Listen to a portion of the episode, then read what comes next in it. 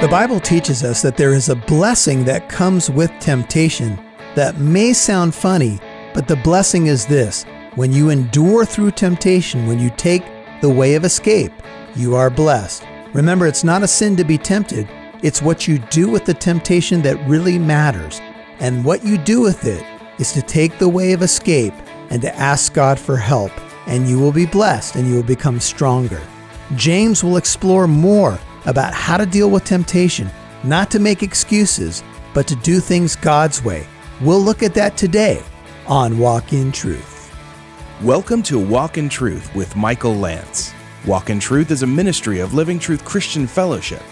It's our goal to build up believers and to reach out with God's truth to all people. And now, here's Pastor Michael.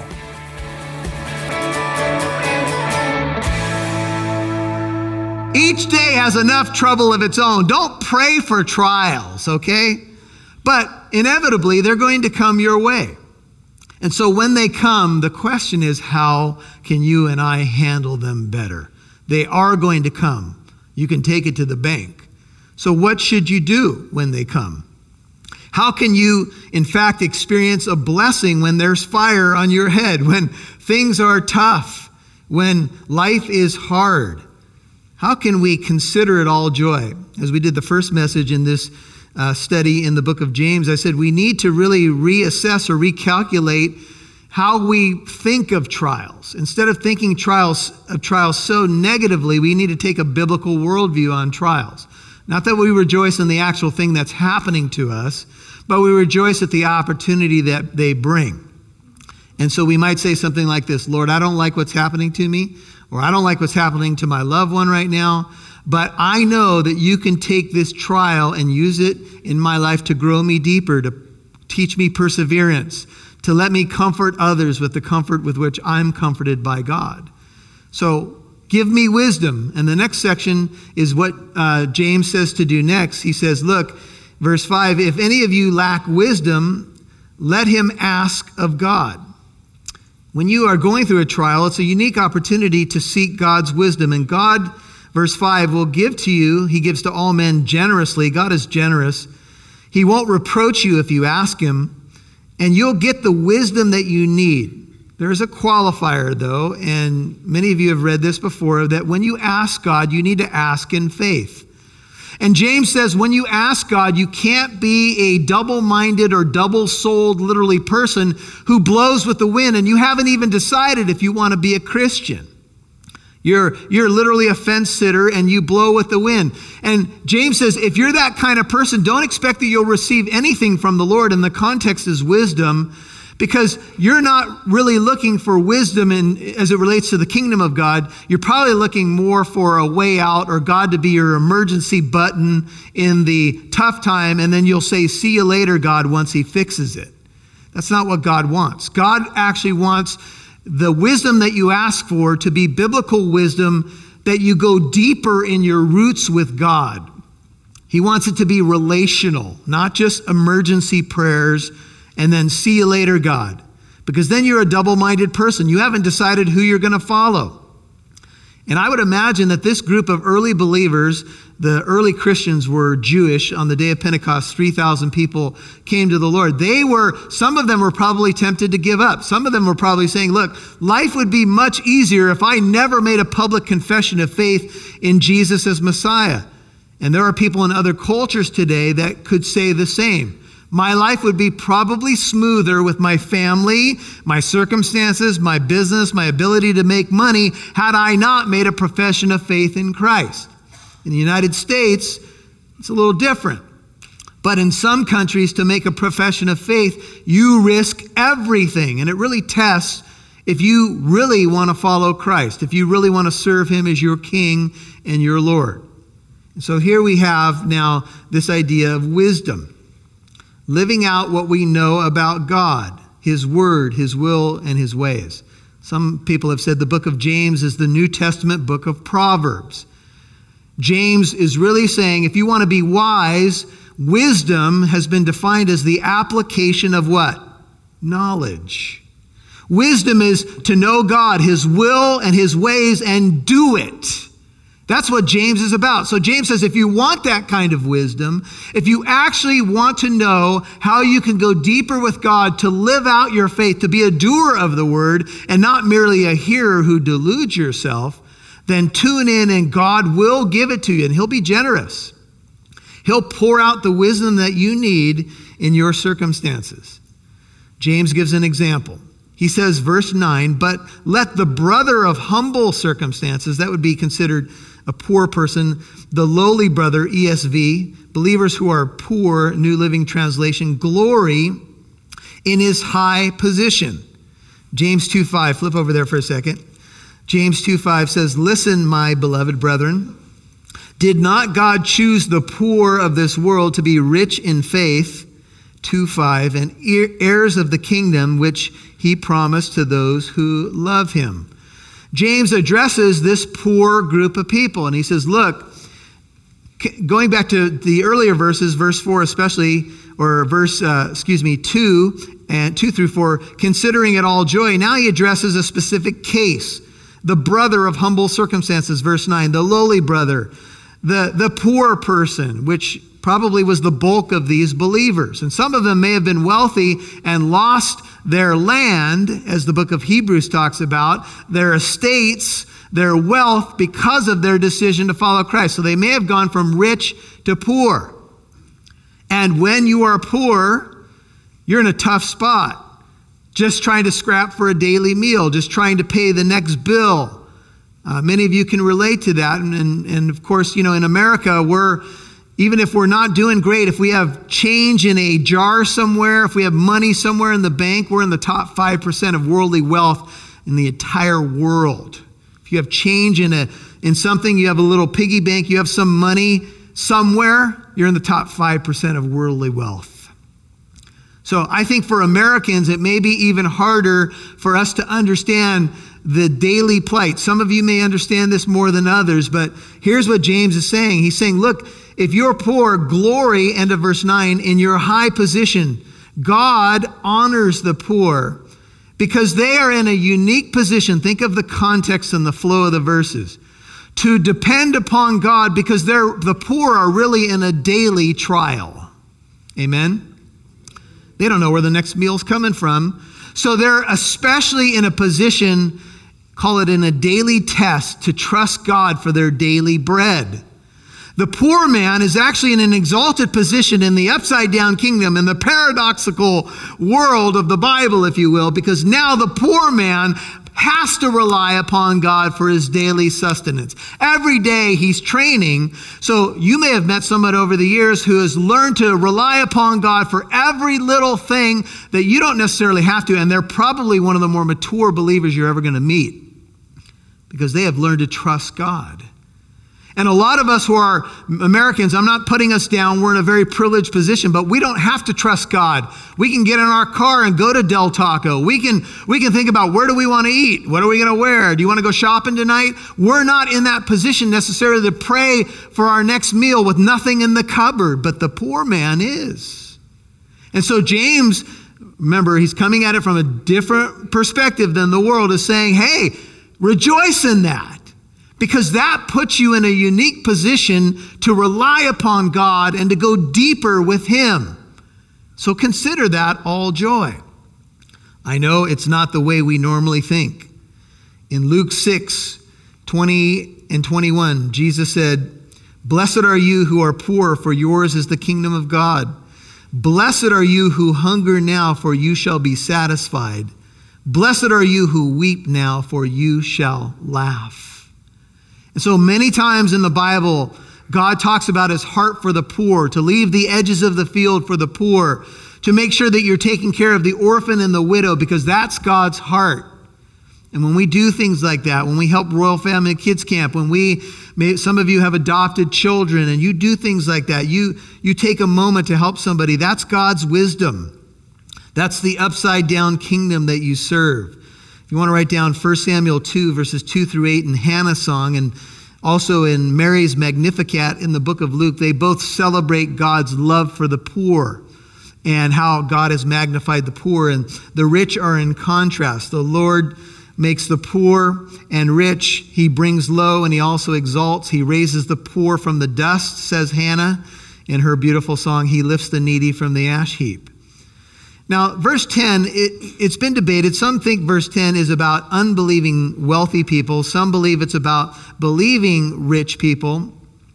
Um, the, the congregation could have had both, but let's, let's take a look at verse 10. It says, And let the rich man glory in his humiliation let him glory that God has humbled him because, like flowering grass, he will pass away. Now, the rich man's tendency would be to depend on his wealth because he has everything he needs. Remember the, the rich young ruler who came to Jesus. What must I do to inherit eternal life? Good teacher.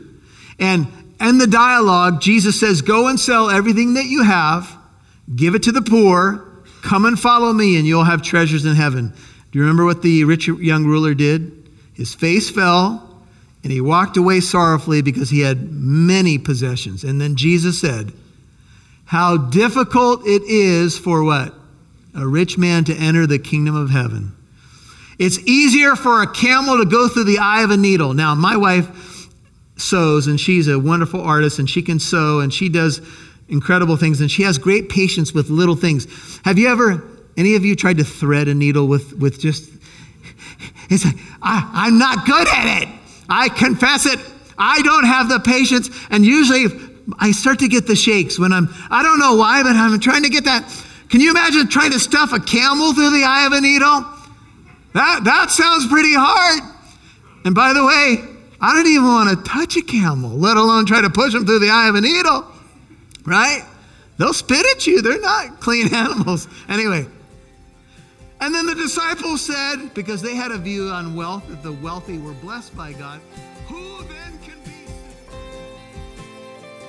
Hey, listening family, if you're new to Walk in Truth, my name is Michael Lance. I'm the senior pastor of Living Truth Christian Fellowship in the city of Corona in Southern California. Hey, recently I've written a book called Suit Up Putting on the Full Armor of God it shows you how to put on what God has provided so that you can stand strong in the spiritual battle and stand strong against temptation with the resources that God provides. This book is available at the store at walkintruth.com. Go to walkintruth.com, click on the store, click on the book. I'll get you a signed copy, and your donation will help support Walk in Truth and help us reach out to more people. Again, the book is Suit Up Putting on the Full Armor of God, available at walkintruth.com. That's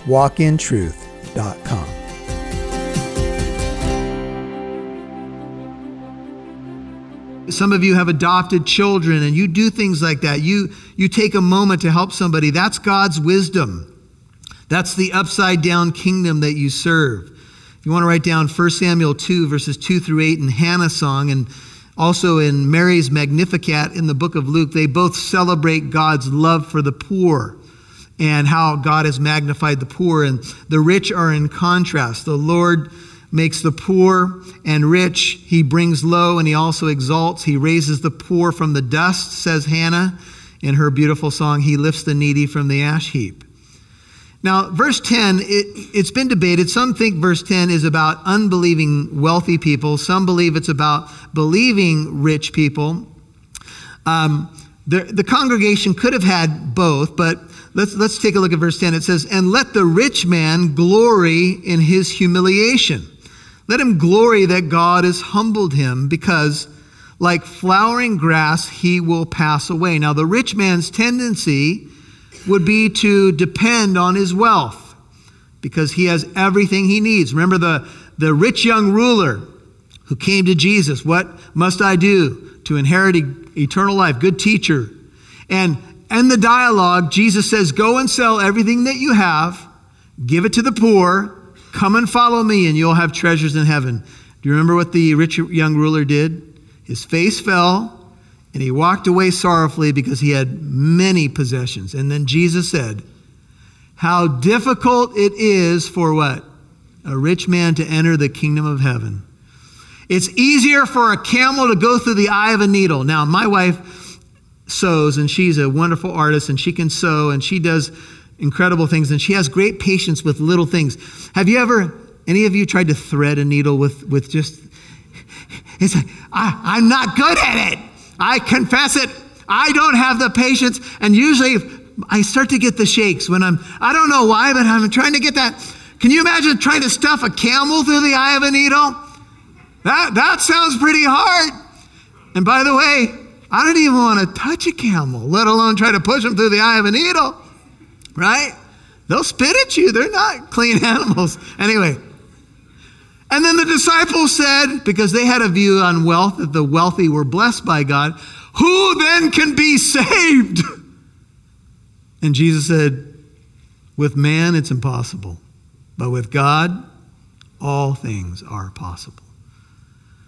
I have, uh, over the years, I've had some people who were successful and then they, they hit some rough times. They were wealthy, well to do, and then something happened and they lost some of their worldly wealth.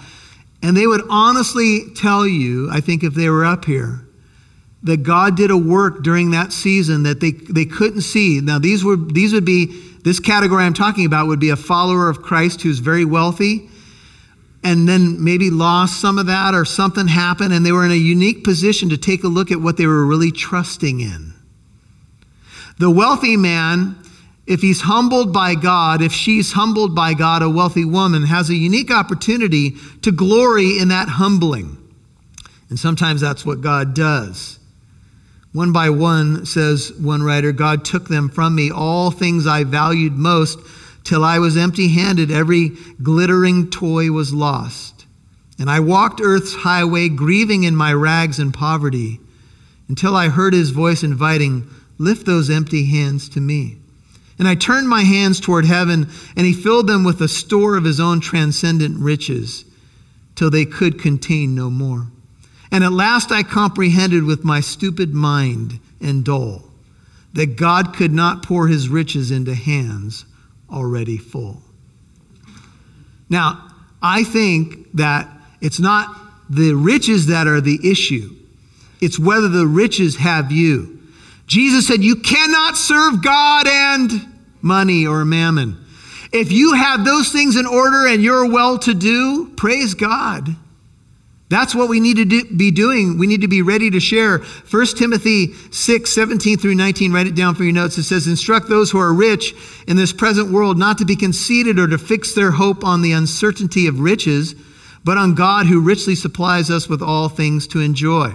Instruct them, the wealthy, to do good, to be rich in good works, to be generous and ready to share, storing up for themselves the treasure of a good foundation for the future, so that they may take hold of that which is life indeed. James talked about a crown of life, and Paul tells Timothy that the wealthy in the congregation, they're blessed, but let them be ready to share. Imagine if you were part of a diaspora, you disperse from, let's say, Jerusalem uh, in the uh, middle of the first century, and you're going out and you have all these poor brothers and sisters with you, and you have money and they don't. And imagine that their lives are now falling apart, daily food is difficult, and you're a wealthy person still in that midst. Imagine the challenge that you would have to give away what you have instead of being selfish. Tough, isn't it? Because money is not the problem. Money is not the root of all evil.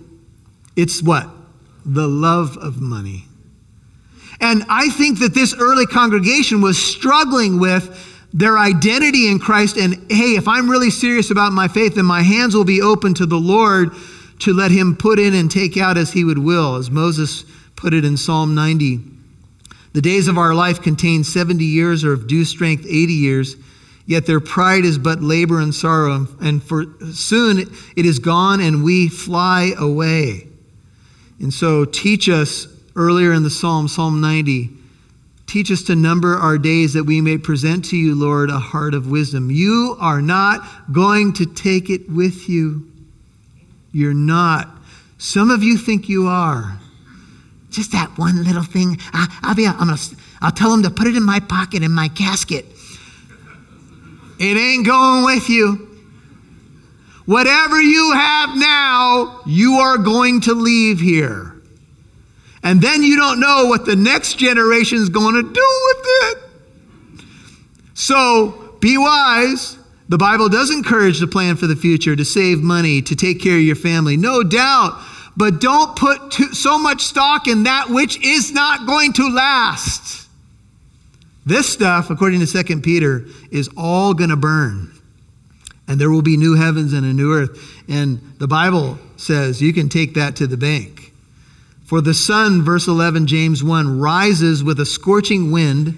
In, the, in Jerusalem or in Israel, this was called a sirocco, a scorching hot wind, and it withers the grass. Its flower falls off. The beauty of its appearance is destroyed. So too the rich man in the midst of his pursuits will fade away. Uh, we found out that a neighbor who's lived behind us for the last 22 years just recently passed away. And we didn't even know until we saw a sign for an estate sale. And then we got word that the owner of the house that lived right behind us, we, we had a relationship with them through Little League, um, he's gone. Um, the Bible says, in the midst of one's pursuits, people just die. A lot of people don't plan you know, a car accident or a heart attack. Sometimes, just in the midst of doing stuff, people die. A deathbed experience is not a guarantee. And James paints this picture of the Sirocco. We would say the Santa Anas. How many of you don't like the Santa Ana winds? Man, they're, they're a bummer because it gets hot and then the wind blows. And I've got some, uh, we've, we've got some flowers in our home that um, they bloom when the sun's out and then they bow when the sun's not doing well. And I have had the practice because my beautiful wife deserves flowers, and I, I'm going to say it, her nickname for me is Roses, because she's like a beautiful rose. So I regularly get her roses. Well, those roses, inevitably, we put them in a vase and they start drooping. Right? And then I have to replenish the roses. Can I give you guys, gentlemen, tune in for a second. Can I give you a word of wisdom? Buy your wife flowers. Even if she is super practical and she knows they're only going to last a week and a half or two, still buy them. She does like it. This is just a free piece of advice. It wasn't even in my notes, just for you guys, all right? Life is this way. You know, we, we hear of this blight of cancer cancer, cancer, cancer. And we're, we're like, what is going on with cancer? I, I don't know. But in the midst of one's pursuits, and somebody could have a, a plan i'm going to i'm going to work this career i'm going to do this i'll retire in, in this area hey look life doesn't guarantee you that if you get that thank god but you don't have that guarantee.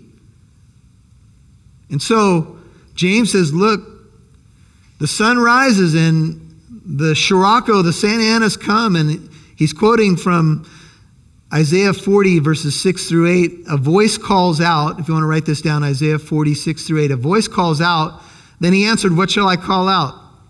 All flesh is grass, all its loveliness is like the flower of the field. The grass withers, the flower fades when the breath of the Lord blows upon it. Surely the people are grass. The grass withers, the flower fades, but the word of the Lord, what does it do? It stands forever. This life is temporary. And James is trying to encourage a group of downcast believers to hang in there because the eternal kingdom is what's really going to last. And so he's trying to give them what we might consider uh, what we would call biblical wisdom. Jesus told a story about being beware of every form of greed, and then he told about a landowner who stuff was very productive, and he said to himself, I'm going to build bigger things, and I'll do this and that. And then the word comes back from God that tonight your soul will be required of you.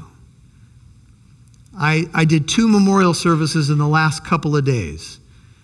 One thing I didn't anticipate going into the ministry is how much I would have to deal with the death issue, to walk families through it, to address crowds at memorial services, a mixed multitude I often don't know who's a believer and who's not.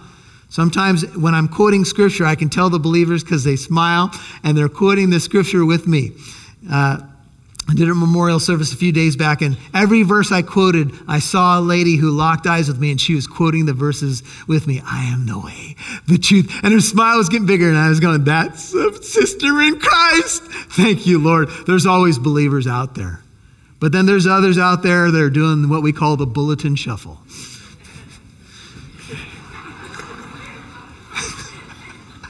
When's this thing going to be over? When's he going to be quiet?